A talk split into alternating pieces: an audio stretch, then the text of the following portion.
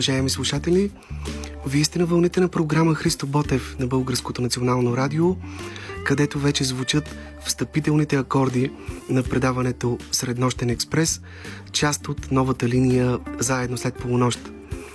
Аз се казвам Йордан Георгиев и от тук нататък ще имам привилегията и щастието всяка сряда в тези първи минути от новото денонощие да бъда ваш домакин и водач в, надявам се, вълнуващите експедиции, които ще предприемаме в света на изкуството, заедно с нашите гости в студиото.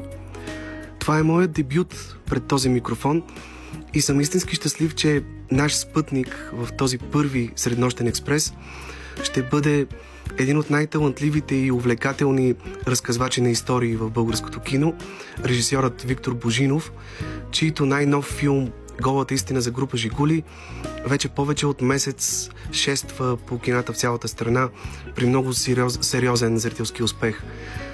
В днешното предаване ще звучат и част от песните, включени в оригиналния саундтрак към този филм – Веднага ще чуем и първата от тях, песента Грозна, след която ще започнем и разговор в студиото с Виктор Божинов. Екипът, който заедно с мен в следващия час и половина ще се грижи за вашето добро настроение и най-вече за това да ви държим будни, включва редакторът Ивайло Стефанов, музикалният редактор Тошо Йосифов и звукорежисьорката Диана Люсканова. Останете с нас!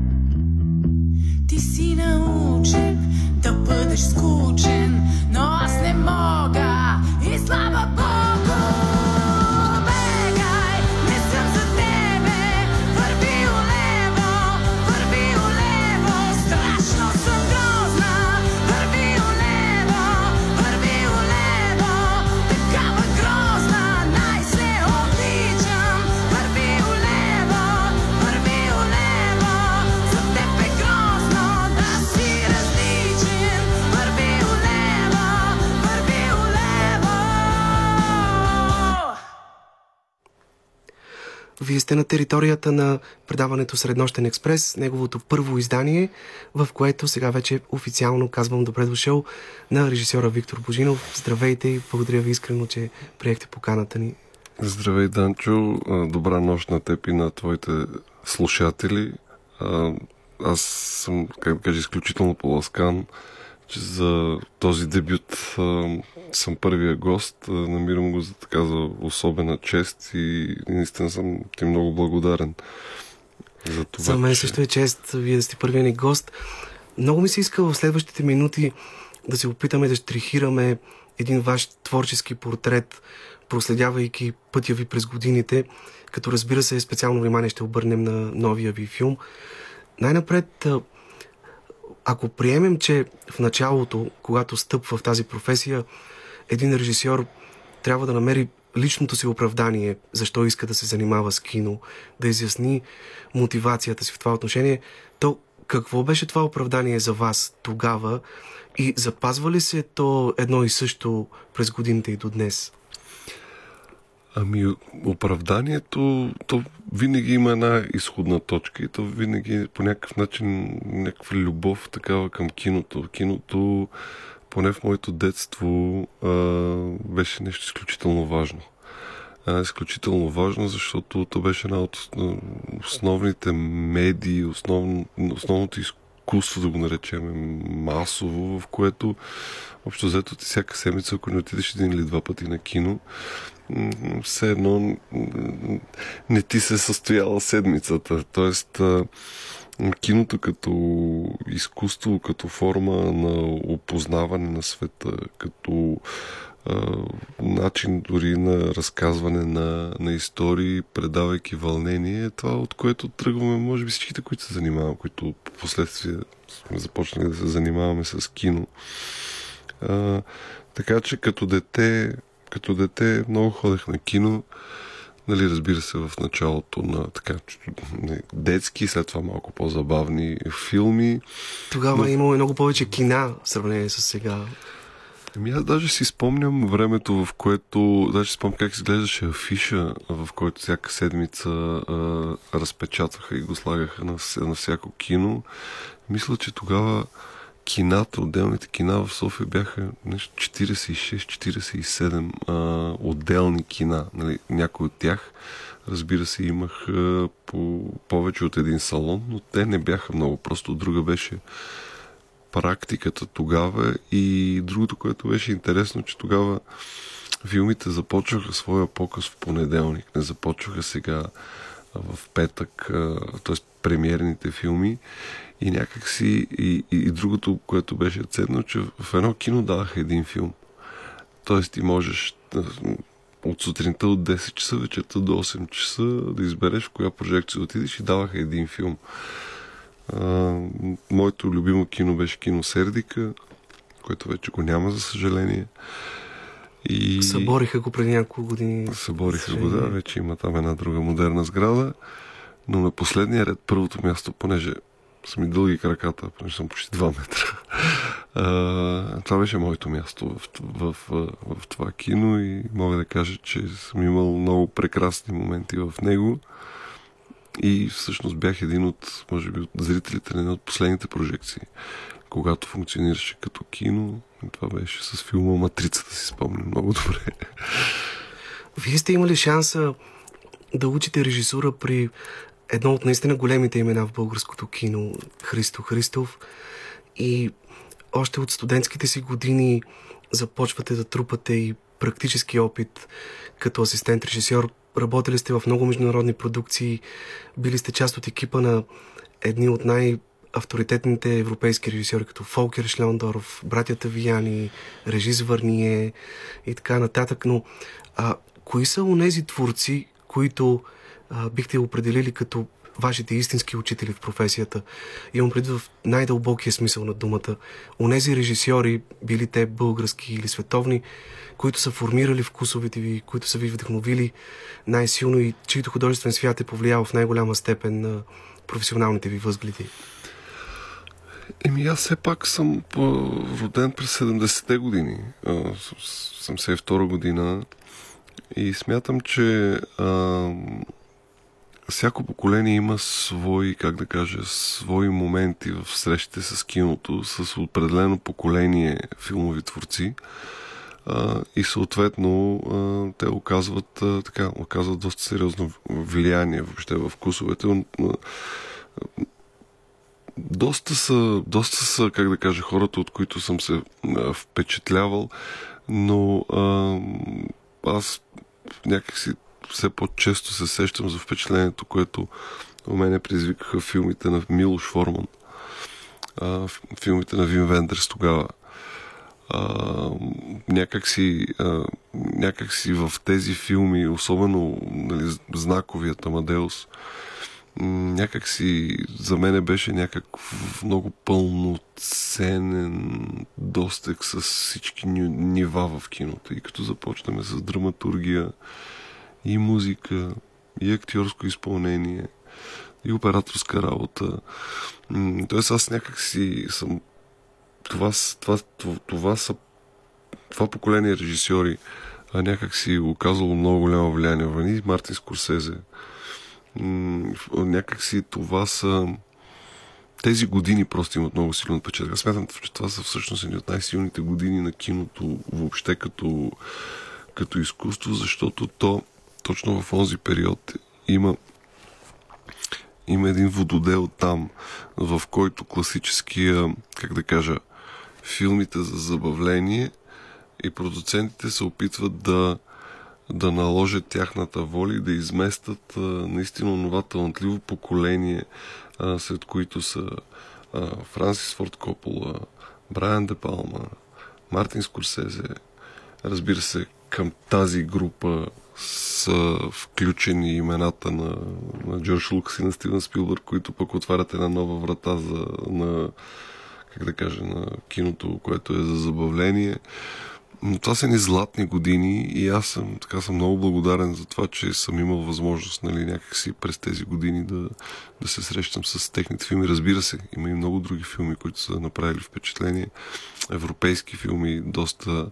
Тогава си спомням, когато в кино Дружба, тогава сегашното Одеон, на всеки последен петък от седмицата се извиваше една огромна опашка, за да си купиме билети, за да гледаме филми, където нямаше възможност никъде да се гледат. И си спомням, спомням си какво мощно впечатление у мене направи Сталкер тогава на, Търковски. На Търковски, да. А, тоест, а, този пълноценен и, и, и Бергман също така. Имаше много активен живот с много добре организирани програми, а, панорами на, на, на, на, на различни режисьори. Също така едно от основните неща, които някакси така са ме формирали, беше киноуниверситета на професор Тонан Андрейков, който всъщност всеки вторник показваше един филм от така значим филм от историята на, на киноизкуството. Имаше прекрасна, прекрасна, как да кажа, лекция, беседа, обсъждане на, на, на този, нали, на филма, който е в, в програмата. Безценно време, безценно време и така много ми е дал. Просто на мен винаги ми е много трудно някакси да казвам кой е автор ми, защото те са много неща, които някакси директно и индиректно са се някакси са влизали в мен и са оставили някаква следа. Онези от нашите слушатели, които следят отблизо пътя ви през годините, знаят, че вие сте един от вдъхновителите и създателите на новата вълна много силни и успешни наши сериали. Появила се преди вече повече от 10 години по българските телевизионни канали, сред които безспорно трябва да откроим сериала под прикритие, който надскочи границите на България и се превърна в световен хит с разпространение в над 100 държави по света. Един безценен опит, който със сигурност ви е помогнал да натрупате богата и пълноценна практика. С това ли можем да си обясним до някъде сравнително късния ви дебют в пълнометражното кино, в което влязохте с летящ старт с филма Възвишение преди 4 години. И изобщо, доколко симптоматично е това, че една немалка част от българските режисьори правят своя дебют в киното, когато вече са преминали 40-те години. Да, това е много интересен казус в българското кино след 89-та година. Той, до някъде има своето обяснение – някакси а, след 89-та година нали, има различни, как да кажа, различни поколения, а, които се опитват а, да се задържат на, как да кажа, на филмовия, на, фи, на филмовата територия. За съжаление, България е малка държава и те няма възможност за всъщност аз казвам нещо малка държава, но винаги съм задразал на това определение, защото, защото по всички стандарти България е една средноевропейска държава. А, и всъщност някакси се получава така, че приемствеността между поколенията закъснява. И някак си, когато ти се бориш дълго време да получиш възможност да така, да, да се проявиш, да, да, да се изразиш чрез киното и когато тази възможност ти се дава доста по-късно, отколкото всъщност би трябвало, а, някак си ти, ти започваш да се опитваш да задържаш още повече. И всъщност всяко поколение всъщност забавя възможността на следващото да дебютира по-рано. Това и поради ограничени, как да кажа, и, и, и финансови условия. Знаеме, че през така по-голямата част от тези 30 години, да ги наречем, от прехода от 89-та година, всъщност в голяма част от тези години се произвеждах изключително малко филми. Така че, може би на това се дължи наистина фактът, че голяма част от режисьорите дебютират по-късно. А, пък и моето поколение някак си едно такова междинно поколение, едно такова никво поколение. Защото а то е нито, как да кажа, то излез, когато започнаха промените, ние бяхме такива на по 18 години, нали? Нито сме много стари, много опитни, нито пък сме и някакви новобранци, които да заживееме със свежата кръв на, нали, на новия живот. И затова някак си пък, точно моето поколение, пък то наистина много късно всичките започнаха, започнаха някак си да се, да се изявяват. А, а иначе късното в моя случай, може би причината, аз не искам се оправдавам, просто винаги съм смятал, че човек за да направи тази решителна крачка към това да реализира свой игрален филм, това трябва да става не защото, примерно, си завършил кинорежисура и защото а, искаш, нали, си решил, че това е, основ, е нещо, с което искаш да занимаваш този живота. За мен е важно с каква история го правиш. Каква е, как, каква е историята, какъв е сценария, каква е темата, с която искаш да занимаваш. И аз си признавам, че някакси много дълго ми не, не намерих онази силна как да кажа, силна история, силен материал, който да направи крачката ми към игралното кино, така категорична желанието ми да бъде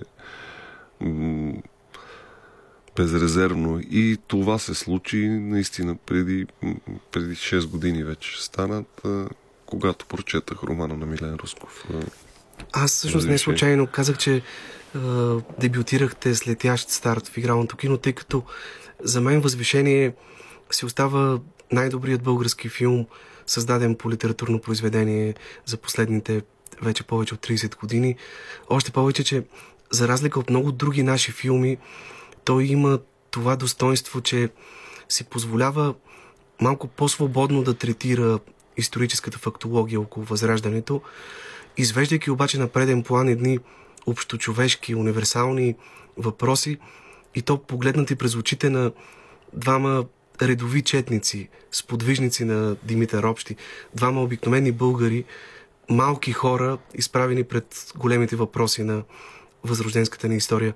И в същото време, през колективния образ на тази чета, фокусът във филма е насочен не върху индивидуалния подвиг на някой воевода или революционер, а върху духа на братството, на групата, на общността, а оттам и на народа. Не случайно от народа, за народа. Тези думи, които в романа се споменават на едно-две места, без обаче да им се придава толкова сакрално значение. Във вашия филм а, тази фраза се превръща в нещо като своеобразен девиз, в бойния възглас, в една парола за вярност на цялата чета. Еми, това е мощта на, на, на, на това, което е създал Милен Русков. А, а, аз далеч от това да си приписвам, как да кажа, някакви заслуги генерално за тази история и за подхода и гледната точка към събитията, които се разказват вътре, които са интерпретирани а, по-свободно нали, от към историческа фактология, но то им, защото отзад стои една голяма идея. това, което ти каза. Всъщност, фокусът е върху обикновените, обикновените хора и в крайна сметка дали зада, се задава въпроса дали, дали именно обикновените хора не са тези, които са героите всъщност, защото ние някакси сме свикнали да се обкичваме с лозунги за героичното българско минало, опитвайки се да го зашием за конкретни имена. Разбира се, те имат своето, своето историческо значение, историческо място, но наистина е по-интересно какво се случва с, с обикновените хора, с, с техните стремежи, с техните тързания, с техните драми. И тук идва момента нали, за, за това кой е Гичо и какъв е Гичо и защо Гичо избира пътя, пътя на знанието през книгата, през литературата и, а, и така той достига нали, до тези мисли за това, че всъщност за да постигнеш някакъв голям човешки успех като революция, промяна, ти всъщност трябва да започнеш с образование, трябва да започнеш с, с, с знанието. Така че в този роман наистина става въпрос за много, много, много важни неща. И ако аз по някакъв начин във филма съм успял да ги да ги пренеса, да ги направя, дори ако щеш, достъпни за повече хора, то това наистина, да, носи някакво, някакво лично как, удовлетворение, нали? Лично мен един от епизодите във филма, които ме впечатлиха най-силно, е този, в който Гичо и Асенчо по време на своите митарства се срещат с предполагаемия образ на Левски, който е показан само като силует. Изобщо много хитро и умело и в романа, и в филма е решено само да бъде загаднато, че може би е той. Сякаш като доказателство, че, както казва Стефан Цанев, няма по-позната и също време по-малко позната фигура в българската история от Левски. Лично на вас, какви усещания ви навява тази сцена? Да се докоснеш до великото, да си толкова близо до него, да е на една крачка от твоя живот и да се разминете, да не разбереш, че си се докоснал до него. Ми е, това всъщност е наистина голямата, как да кажа, голямата магия на този момент в тази история. Защото м- всъщност дали си се срещнал с Левски или не си се срещнал, в крайна сметка остава въпрос на твой избор. Да приемеш дали това е той, дали това не е бил той, защото аз не мисля, че в филма и в книгата се дават отговори. Дали наистина те са се срещали с Васил Левски? Да, по-скоро са се срещнали. Но всъщност... А, м- Но и... като че ли това не е ли много актуално и за днешното време? Ние някакси обикновено си изграждаме едни очаквания и предварителни представи и когато се срещнем с дадена личност или с дадена емоция, много често сме готови да я отхвърлим с лека ръка, само защото не отговаря на нашите очаквания и представи. Да, и това е въпросът доколко сме способни да, да оценим и да видим ценното в човека. Дали било то Левски, било то всеки един отделен човек носи собствена как да кажа, собствена магия, когато говорим за, за Левски, тук нали, говорим за една, за, за една голяма идея, за един голям идеал. И всъщност това отново идва, идва така въпроса способен ли си да видиш, че това е Левски? А, способен ли си да, как да бъдеш, да бъдеш адекватен на, на ситуацията и на духа, на нивото или всъщност може да останеш някъде долу ниско, където, където нещата нямат много значение и страстите са доста по, как да кажа, ниски.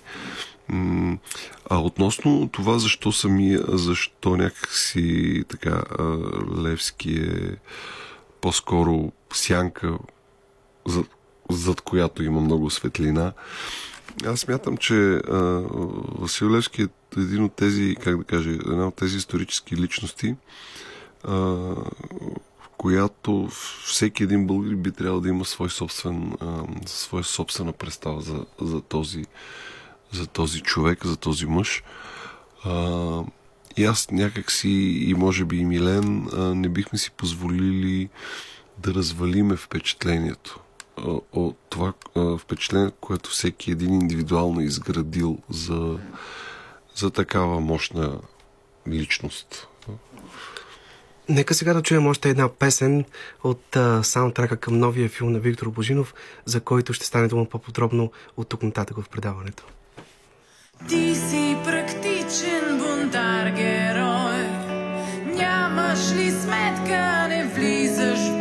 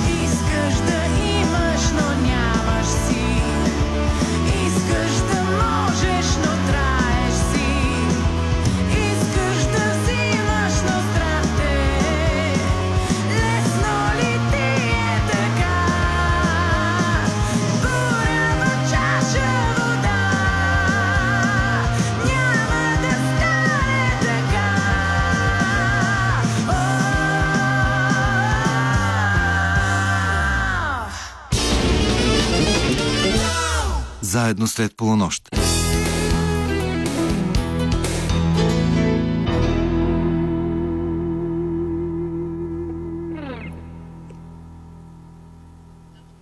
Вие сте с първото издание на предаването Среднощен експрес на вълните на програма Христо Ботев.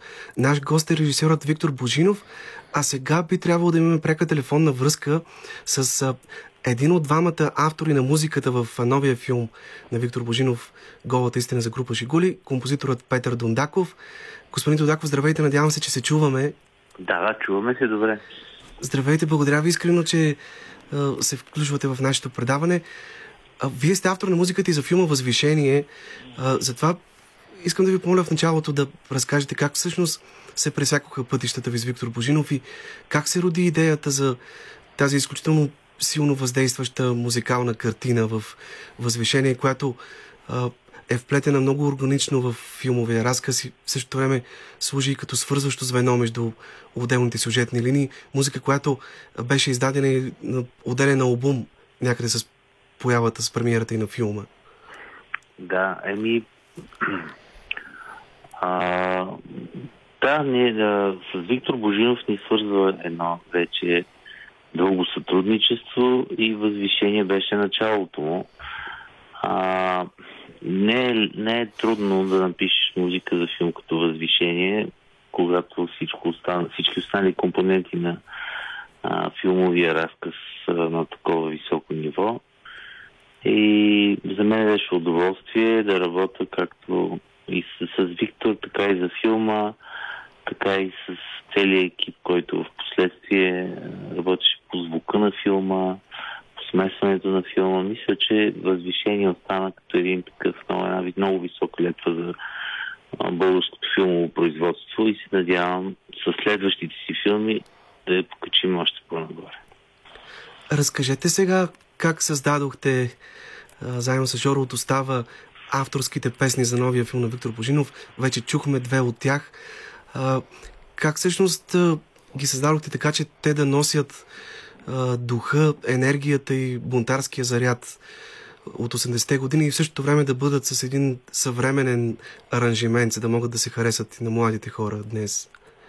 Ами, в общи линии отново работихме доста близко с режисьора те, върху тези песни с Виктор и с Жоро. Всеки един от нас създаде по три песни, които последствие влезаха във филма. А, имаше група, която от музиканти, която в общи линии създадахме аранжиментите покрай тях и работихме заедно. А, и по същия начин мога да кажа, че когато филмовия разказ е стилен, когато а, сам, самият филм има така послание, което може лесно да бъде а, намерено и от хората, и от композитора, и от хората, които работят по музиката, то тогава то може да бъде подсилено и да бъде извадено и въобще не беше трудно да го създадеме, а някакси се случи така доста, като че така трябваше да стане. И аз съм много доволен от резултата. Сега като виждаме и публиката по какъв начин посреща филма, явно, че сме успели. За Жоро знаем, че той е групар в мозъка на костите си, така да кажем. Вие също бяхте част от една култова група през 90-те години Тибетски сърца. А колко трудно ви беше да внесете това групарско усещане като настроение и дух сред актьорите, за да могат те да, да заживеят като истинска група? Ами, това е нещо, върху което и режисьор работи основно с тях. А, ние, ако сме оказали някаква помощ, тя е чисто музикална. Но а, хубавото беше, че всъщност песните вече бяха създадени, когато те започнаха да, а, да работят нали, по филмото, филмовото им оживяване. И така някак всеки положи много усилия за това да, да успее да, да ги направи като свои песни. И в крайна сметка даже а, мисля, че самите актьори заживяха някакъв живот като музиканти на, на, на екрана. И отново всичко е въпрос на, на екипна работа и на някаква вяра в успеха на някакво начинание, което си започнал. Аз мисля, че групарството е толкова важно тук, защото всеки един от нас по някакъв начин и актьори, и музиканти а, се съсредоточава върху, по-скоро върху, върху филма и върху филмовото изкуство. Самата музика работи за този филмов разказ и това беше вълнуващо да, за нас като автори на музиката някакси, не просто да създадем някакви песни, ми тия един филмов разказ. Всъщност всеки един от актьорите, които свирят във филма, е имал свой ментор, професионален музикант. Вие сте помагали по-специално на актьора Димитър Рачков, който свири на клавирните инструменти. Разкажете малко повече за работата ви с него. Той, доколкото знам, до сега не е свирил, не се е занимавал сериозно с музика. Ами, да, не, не, не беше съвсем лесно а, да а, с човек, който никога не, не, не се е занимавал с музика и въобще не познава клавиатурата на пианото, да, да, да оживее у него образа на пианист, така да го кажем, но той е много трудолюбив и много така а, много професионално се отнесе към, към тази си роля и към тази си задача.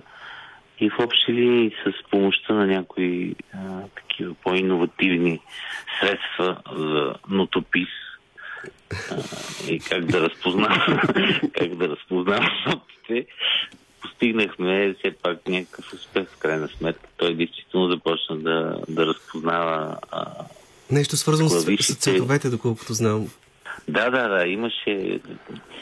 Създадохме едни цветови таблички, с които той се ориентираше, но в интерес на истината той самия показва така талант към това. Аз не мисля, че всеки би могъл да така бързо да превключи и да започне да, да функционира с тези таблички.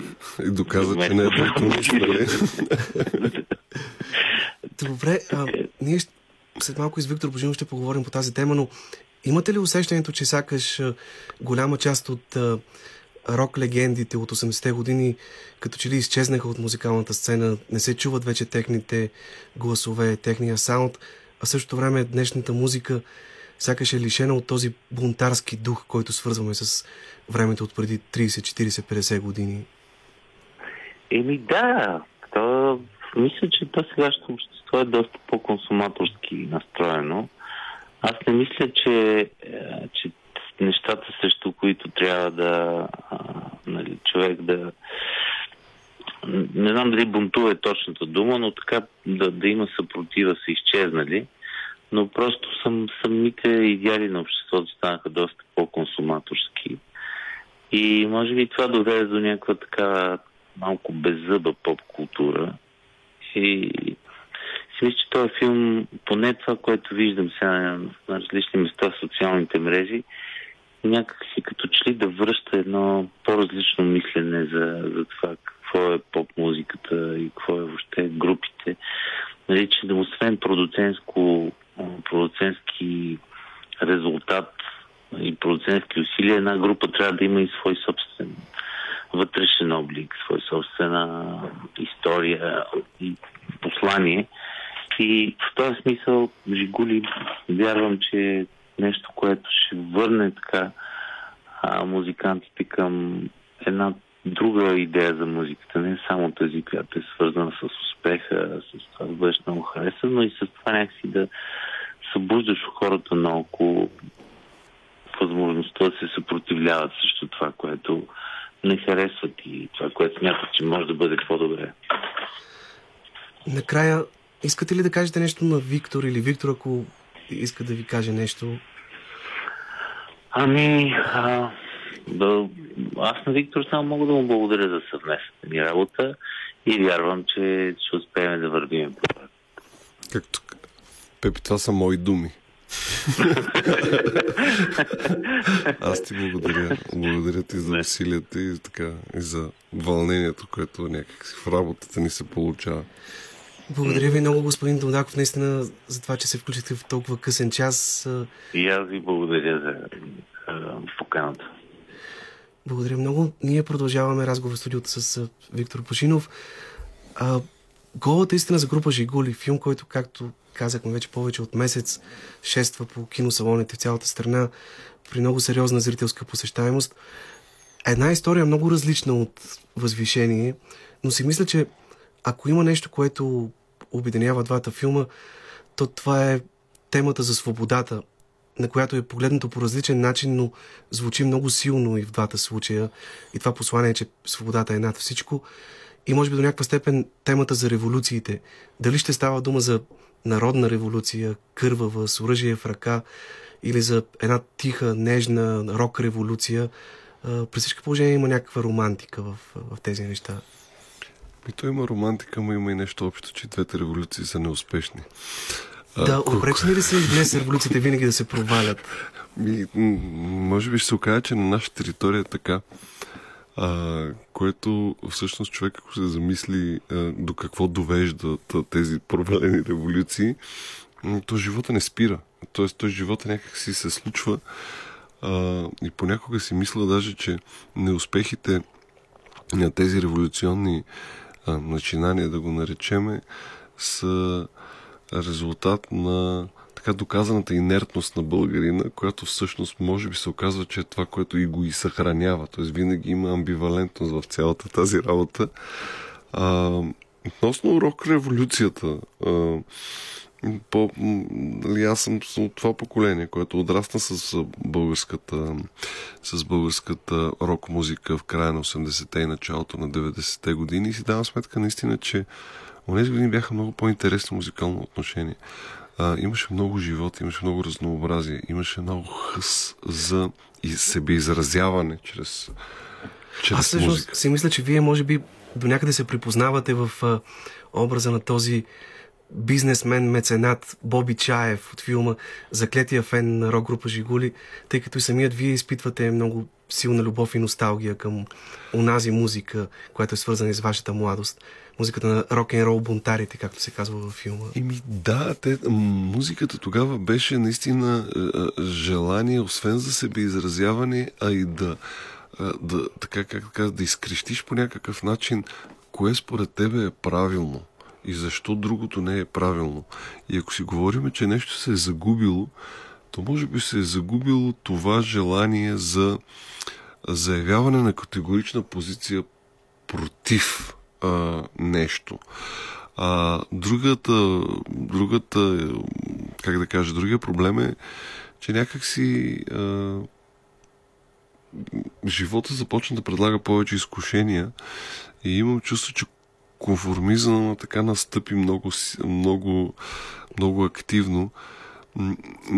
Този път на, на музиканти през тези 30 години е сложен и някакси...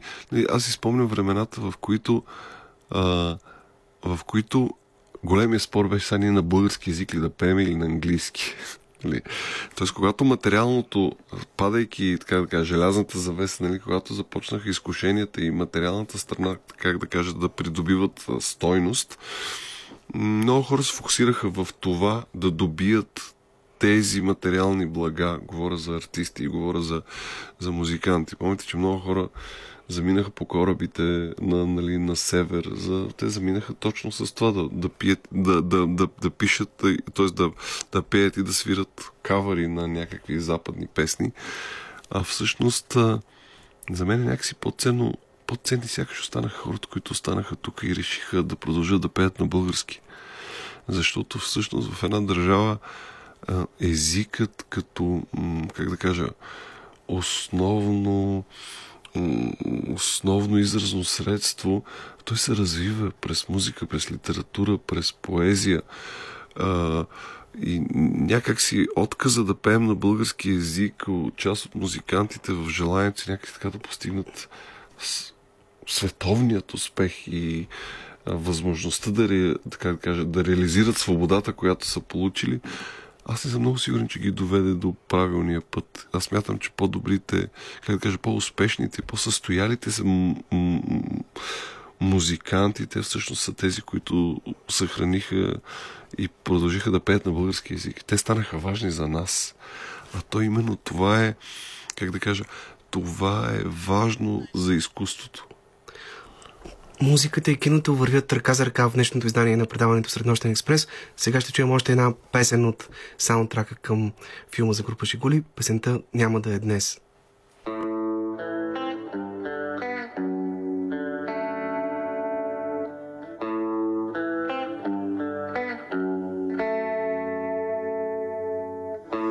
Помнишь ли, че сбъл... mais se chupir.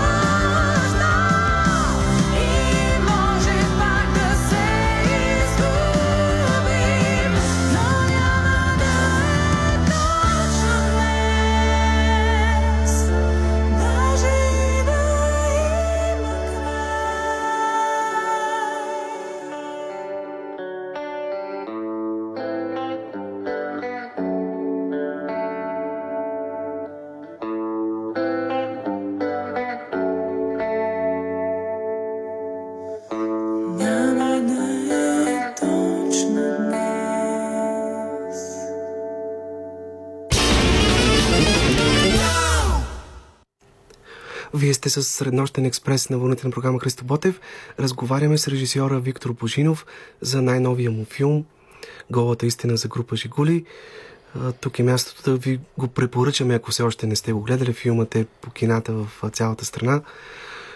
Господин Божинов, знам, че като важна част от предварителната подготовка за филма, сценаристите Ваня Николова и Нели Димитрова са провели една серия от срещи и разговори с истински музиканти от това време, за да научат повече за духа и атмосферата на този период, за да усетят музикантския сленг, групарското отношение вътре в тези банди. И това дава едно усещане за автентичност в самия филмов разказ. Каква част всъщност от тези техни спомени и разкази са вдъхновили конкретни сцени във филма? Ами да, това е един много важен етап, през който минаха Нели и, и Ваня. То беше много интересно, че в началото те бяха написали една версия на сценария, която как да кажа, беше по-близка до сериала Връзки, който правихме заедно и, не, и чисто в музикално отношение някак си не, беше малко повърхностно, да си го кажем. И ние тогава имахме много сериозен разговор. Те леко даже май сякаш ми се обидиха тогава, обаче след един месец ми се обадиха и ми казаха прав си. И тогава се хванаха наистина да проучват много задълбочено а, тази територия музикална и всъщност в тези интервюта те а, намериха а, много общи неща, като например нали, а, защо се една група се, се скарват хората. Нали? Кои са причините за разпадите на, на групи? Общо се оказва, че почти при всички групи винаги причините са две-три, еднакви, еднакви за, за всички.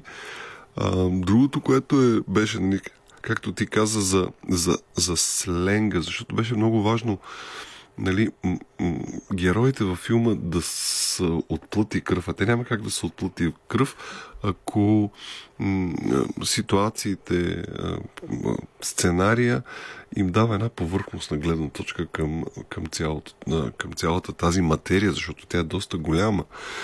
И всъщност много, много хора помогнаха и Ники Качаров, и Стунджи, който в последствие се включи като, а, като ментор на Геро за, за струните и благодарение на него всъщност и неговата история за това как, как той самия се е учил и а, така дойде историята за а, сцената в циганската махала, в която група Жигули сякаш намери своето доенде или как да го кажа, а, с... А, те там разбраха, че всъщност а, музиката се свири с лекота и с настроение. И за това... И всъщност това е истинска история. Стунджи ходи на, на, на такъв, как да кажем, такова събиране на тупанджи, роми.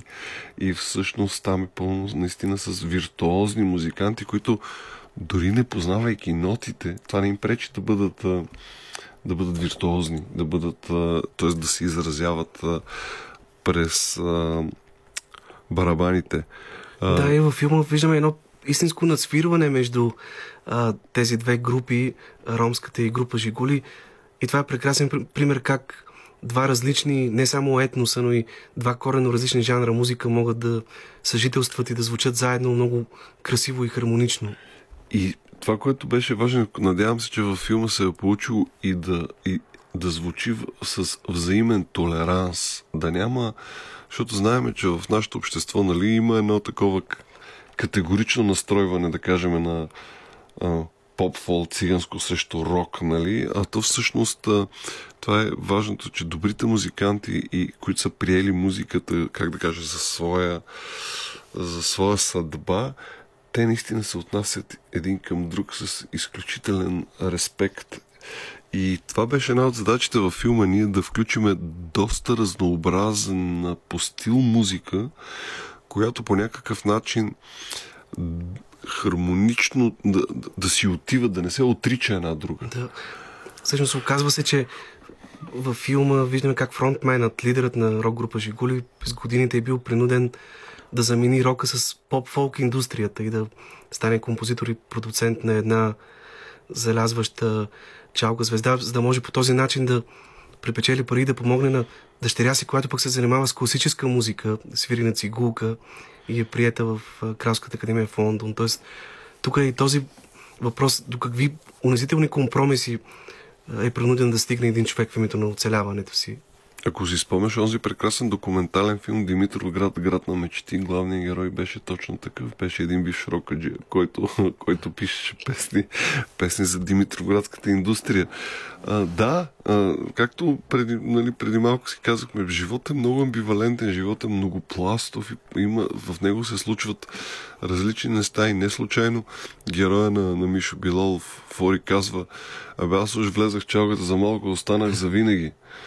И оттам, макар и вече на 50, човек се опитва да, как да кажа, да съхрани себе си, да съхрани собственото си достоинство и ако щеш дори на 50 на 50 ще направи революцията. В крайна сметка ще се откаже от това, което, което дълбоко в него конфликтува.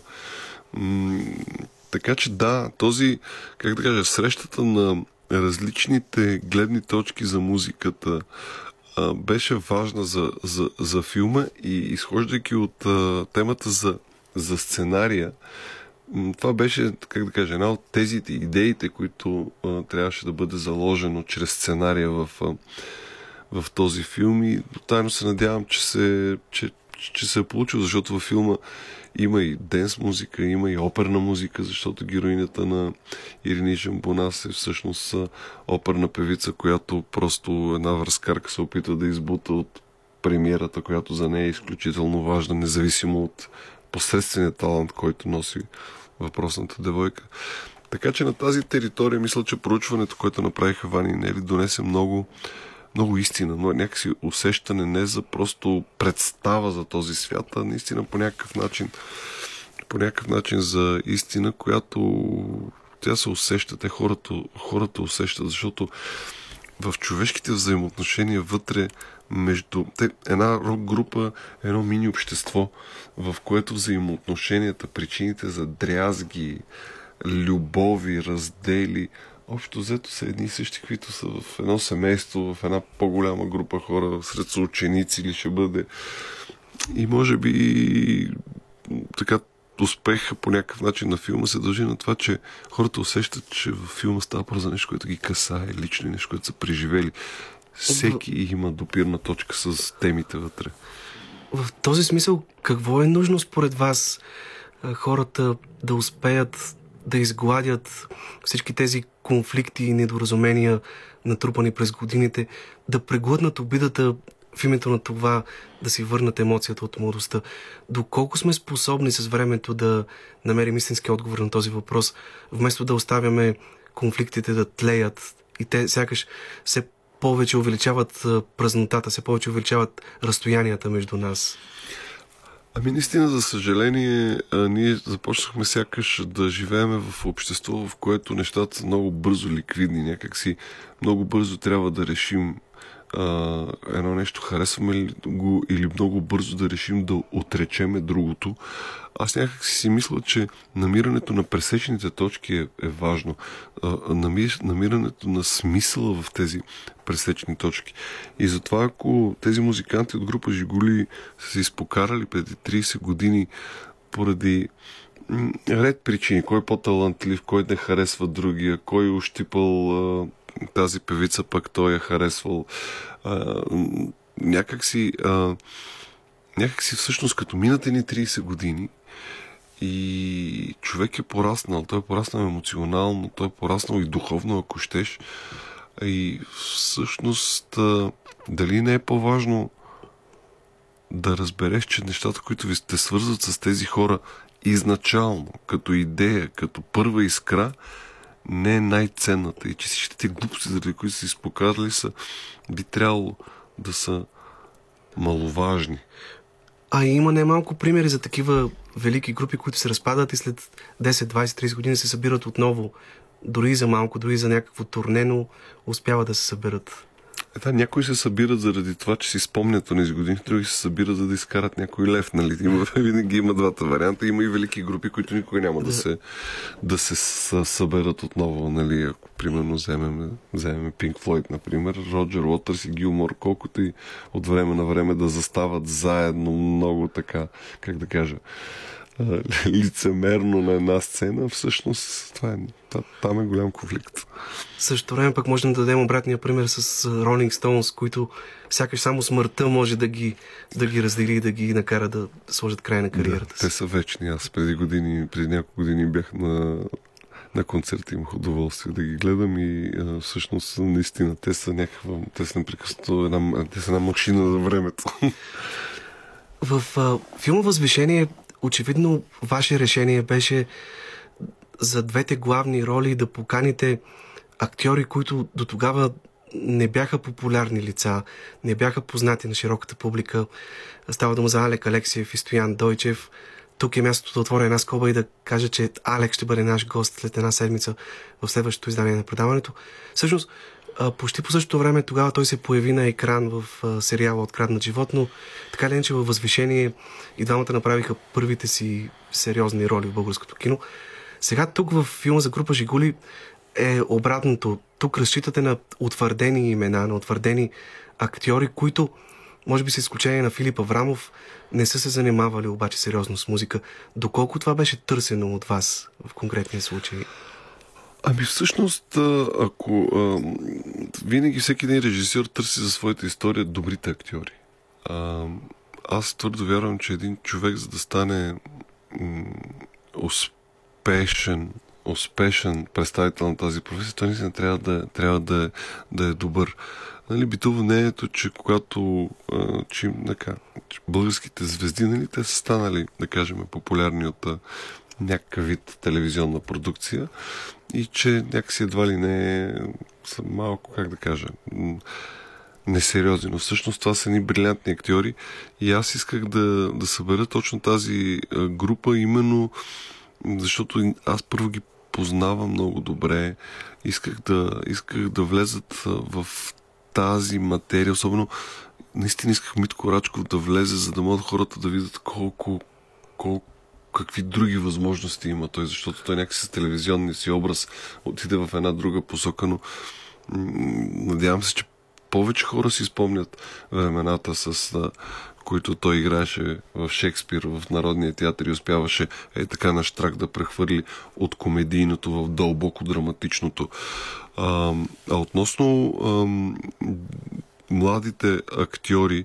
Ми да, за история като възвишение и когато става въпрос за, как да кажа, за едни обикновени хора, които са се включили в четата на Димитър Общи, наистина трябваше а, актьорите да бъдат а, не толкова не толкова познати. Аз съм много благодарен, че така съдбата ме срещна с а, Алек и Състоян, защото те някакси в първи момент, в който се, се срещнаха, и аз видях веднага Гичо и Асенчо. Те някакси, някакси между тях протече една, как кажа, една енергия, една искра, която аз мисля, че до ден днешен те са си, те са си така.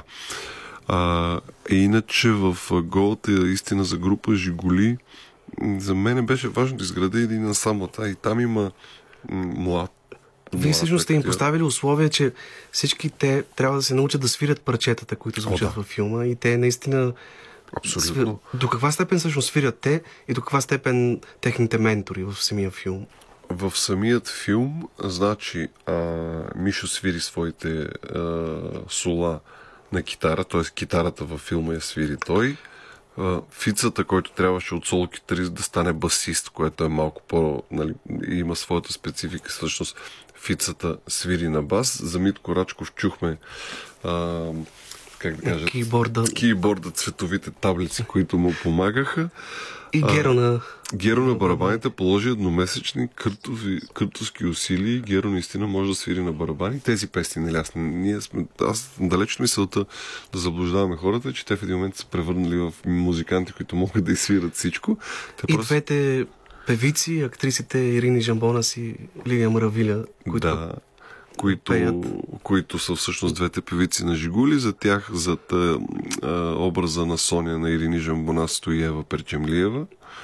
а зад гласът на, на Лили Маравилия а, стои Мариана от Силует, която всъщност а, това са във филма на песните звучат гласовете на тези, на тези певици.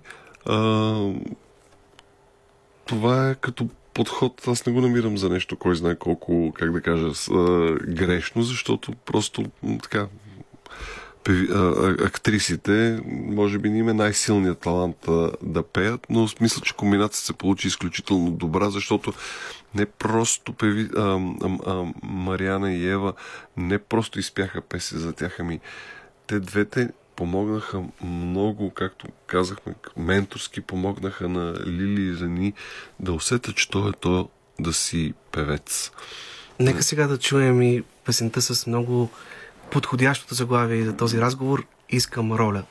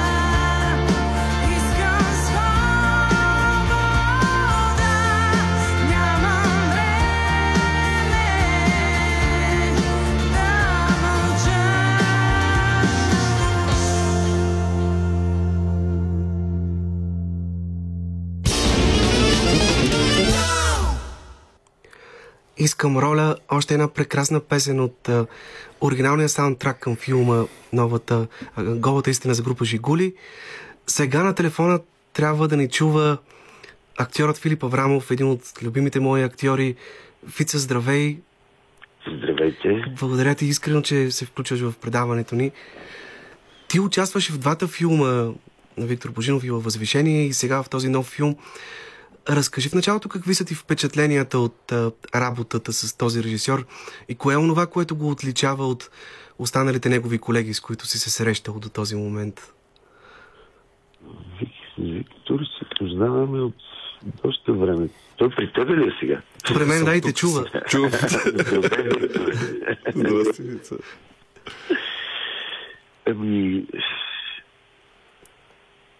Че вика... Кажи си, кажи си, не притесни. Вода, толкова вода измина. Толкова вода изтече от тогава.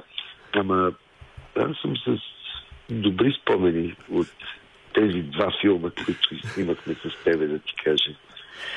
Въпреки всичките незгоди, които ни преследваха през целия снимачен период, особено на възвишение в тази вода и Да, да, цел- цели този период, да. не знаеш за какво става дума. Е, ти го ти го, ти го извлече някакси цяла година. За Жигули беше по-кратък период. Много по-симпатичен. Особено с репетициите, които бяха в началото, беше очарователно. Защото можеше да се свири. Всъщност. Нещо неочаквано да се случи. след Димитър Общи в Възвишение, тук си в една коренно различна роля на този рок-музикант Васо от група Жигули. А, Разкажи малко повече за атмосферата по време на снимките и на репетиционния период, който, както ти каза, е предхождал същинския снимачен процес.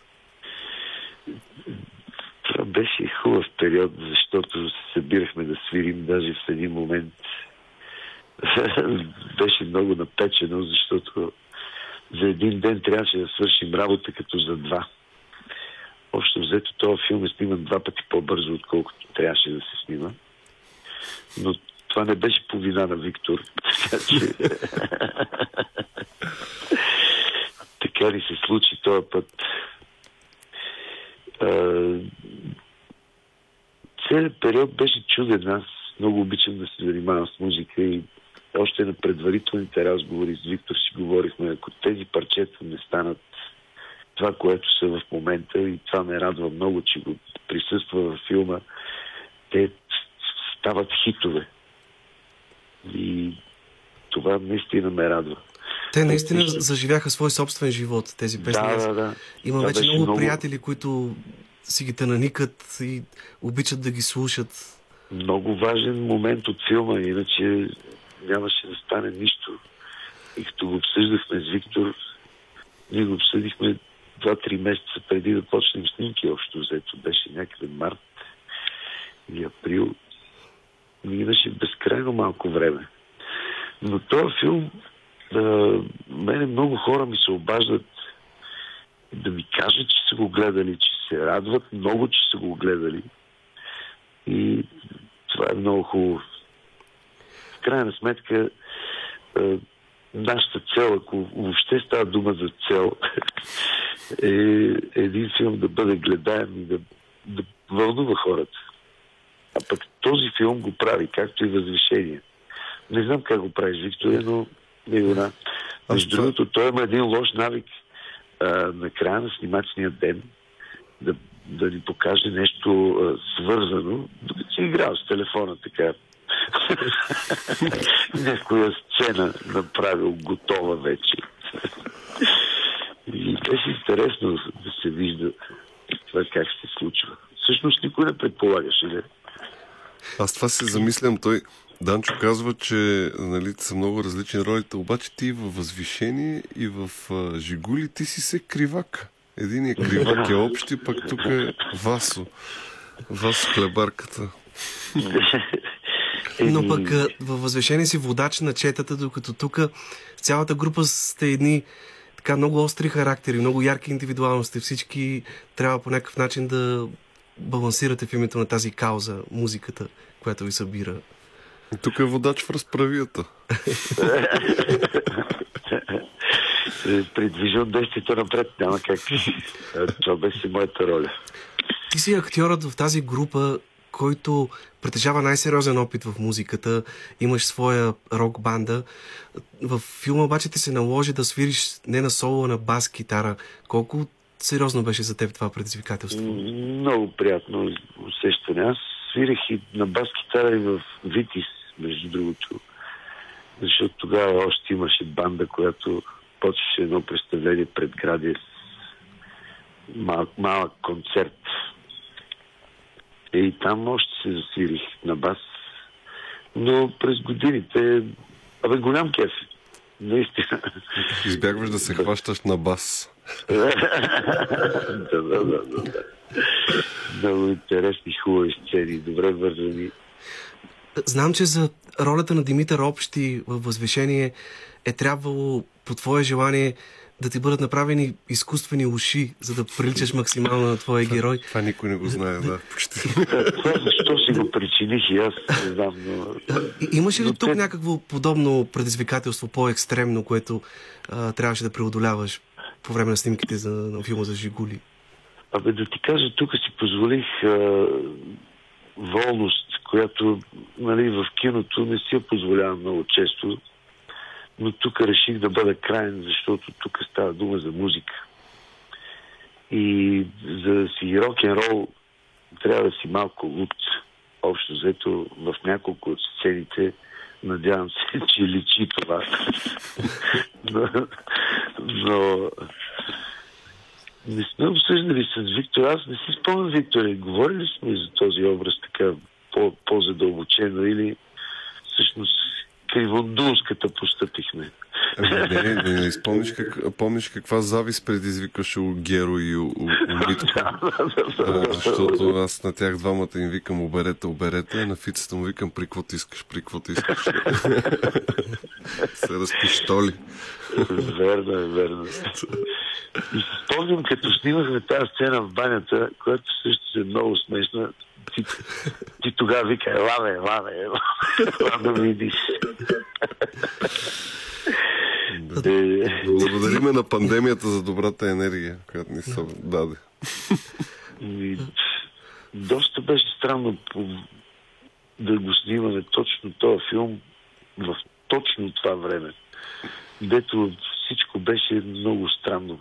Миналото лято уж, виж, два пъти се затвори цялата държава. Всъщност, а, спомняме си, че преди време ти беше споделил, че а, филма Възвишение за теб е бил като едно възраждане а, в начината на мислене, че всичко след този филм е било различно за теб, а, дори и в духовен смисъл. Сега по някакъв начин а, филма за група Жигули успя ли да ти повлияе по-сериозно в, така, в личен, в емоционален план целият този период, свързан с пандемията и така лекото а, затихване през лятото, когато всъщност сте снимали филма миналата година? Ами, аз не мога да се оплача от тази пандемия, защото снимах още един филм. При мен нещата някакси тръгнаха, ама виж какво, аз съм много щастлив, че се случи точно пък по това време. Защото и за мен беше чакан дълго този филм. Това беше преди 4 години разговор. Даже ние се видяхме с Нели тогава, която е втората сценаристка. Нели И- Димитрова. да. Раз- Водихме разговор. Това беше 4 години от тогава. И аз като ми каза, че ще прави музикален филм, и аз много се зарадвах. И тя ми каза, че пише специално за мен ролята на басиста. Викам, добре. Викам, знаеш на какво съм способен, дай всичко от себе си. И от тогава минах, мина много време. И най-накрая, Да, да. след тази вълнуваща премиера в зала 1 на НДК, когато виждаш, че хората разбират, а по едно време дори плачат накрая, защото накрая не се издържа, значи има смисъл. Много, много добре.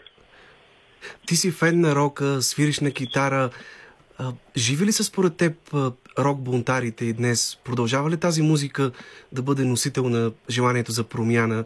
Или онези групи от 60-те, 70-те, 80-те години са се превърнали вече просто в класика, а днес нещата са по-прагматични някак? А, виждам, слава Богу, още млади хора с китарки. Пак се събират по малките градове, свират рок. Значи искат нещо. Искат промяна. Естествено. Даже сега го видях в Асенов град след представлението. Някой здраво забиваше и ми се прииска да се кача горе, да видя да сваля някоя китара и аз. Защото музиката си е музика. Това, това няма как да го научиш, ако не си го... Абе, няма как, ако не е в тебе. Фица, благодаря ти искрено за това включване. Желайте на добър час и винаги си добре дошъл и тук в нашето предаване. Викторе, жив и здрав. Фица, аз ти благодаря, ще ти се обада. Има един подарък от един заклет фен. На, на Жигули един часовник, чието циферблат е с таблото на Жигули. Са, само ти остана да не си, не си го получил още. Да. И ще видим скоро. Благодаря ти. Да. Живи и здрави. Благодаря ти много. И ти също. най-хубаво на вашите слушатели. Жив и здрав. Благодаря ти много. Още няколко минути продължаваме разговор с Виктор Божинов тук в нашото студио. Какви са бокс офис резултатите към този момент за филма? Той се появи в един период, в който нямаше много други филми по кината, което може би помогна в някаква степен също да Еми да, ние, ние си казахме, че всъщност тази ситуация, в която няма много чужди заглавия, е може би идеалната ситуация, в която един български филм пък би могъл да стигне до повече зрители. А, и всъщност към момента, към 25 и вече 26 май, мога да кажа, че филма вече е гледан от над 105 000 зрители, което всъщност е един много, много сериозен, сериозен резултат. Може би, да, мисля вече, може би официално така да кажа, в топ 5 на най-гледаните филми за последните там 10 години, да го кажем. Очевидно, вие правите много добра реклама на филмите си, тъй като възвишение. Имаше над 140 хиляди зрители, задържа се повече от 10 месеца по кината.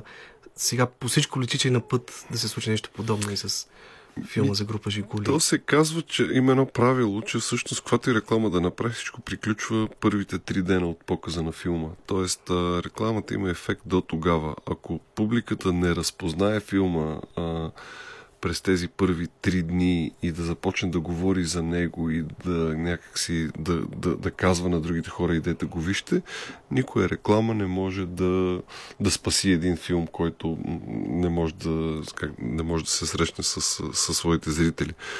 Така че това, че вече шеста седмица кината така се, се, се пълнат, даже продължава за някои вечерни прожекции да, да няма билети, което ми звучи направо абсурдно.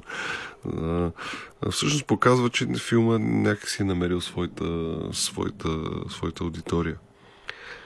Накрая не ни остава нищо друго, освен още веднъж да поканим онези от слушателите, които все още не са гледали филма, да го направят. Наистина си струва. Аз благодаря искрено на Виктор Божинов и а, пожелавам добър час във всичко, което ви предстои от тук нататък. И както казах и на Филип Аврамов, ще се радвам да бъдете отново наш гост тук, когато се появи поредният ви силен филм. Аз а, и аз искам да, да благодаря още веднъж за това, че съм твой пръв гост, да пожелая успехи и много, много много, много предавания и много, много среди, в които твоите слушатели така да се срещат и да слушат изкуство за, за смислени, за смислени стойности в живота. Благодаря ти искрено. А само след песен време ще се свържим с колегата Стойчо Стоев, който ще ви разкаже какво ще съдържа неговото предаване утре по същото време.